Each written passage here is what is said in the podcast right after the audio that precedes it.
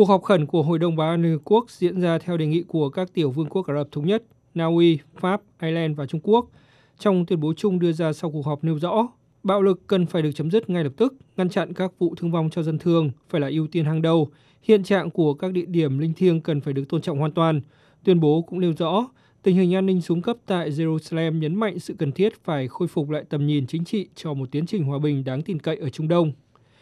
Ngoại trưởng Mỹ Antonio Blinken cùng ngày kêu gọi các nhà lãnh đạo Israel và Palestine chấm dứt chu kỳ bạo lực. Theo Bộ Ngoại giao Mỹ, trong cuộc điện đàm riêng rẽ với Tổng thống Palestine Mahmoud Abbas và Ngoại trưởng Israel Iran Lapid, Ngoại trưởng Blinken nhấn mạnh tầm quan trọng của Israel và Palestine trong việc hợp tác để chấm dứt chu kỳ bạo lực tại Israel, khu bờ Tây và giải Gaza bằng cách kiềm chế và không có các hành động làm leo thang căng thẳng. Người phát ngôn Bộ Ngoại giao Mỹ Ned Price cho biết thêm.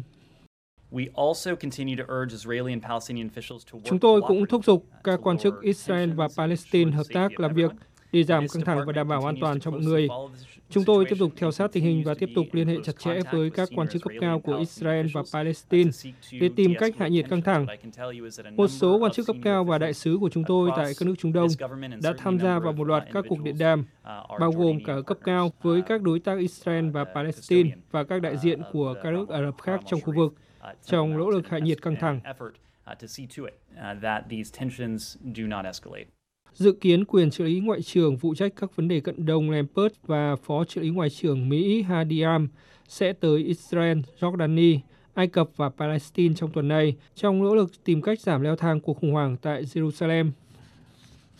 Chuyến đi khẩn cấp của các quan chức Bộ Ngoại giao Mỹ diễn ra trong bối cảnh Israel đã tiến hành một cuộc tấn công ở giải Gaza nhằm vào nơi được cho là một cơ sở nhằm vào nơi được cho là một cơ sở sản xuất vũ khí của phong trào Hamas đang kiểm soát giải Gaza. Đáp lại, phong trào này đã đáp trả cuộc không kích bằng tên lửa đất đối không. Trước đó, phong trào Hamas đã cảnh báo rằng bất kỳ sự xâm phạm nào xảy ra tại khu vực nhà thờ Hồi giáo Al-Aqsa, thánh địa linh thiêng của người Hồi giáo ở phố cổ Đông Jerusalem sẽ là làn danh đỏ. Hiện cộng đồng quốc tế lo ngại căng thẳng tại Jerusalem lan rộng rất có thể sẽ châm ngòi cho một làn sóng bạo lực mới như cuộc giao tranh xảy ra vào tháng 5 năm ngoái giữa Israel và phong trào Hồi giáo Hamas.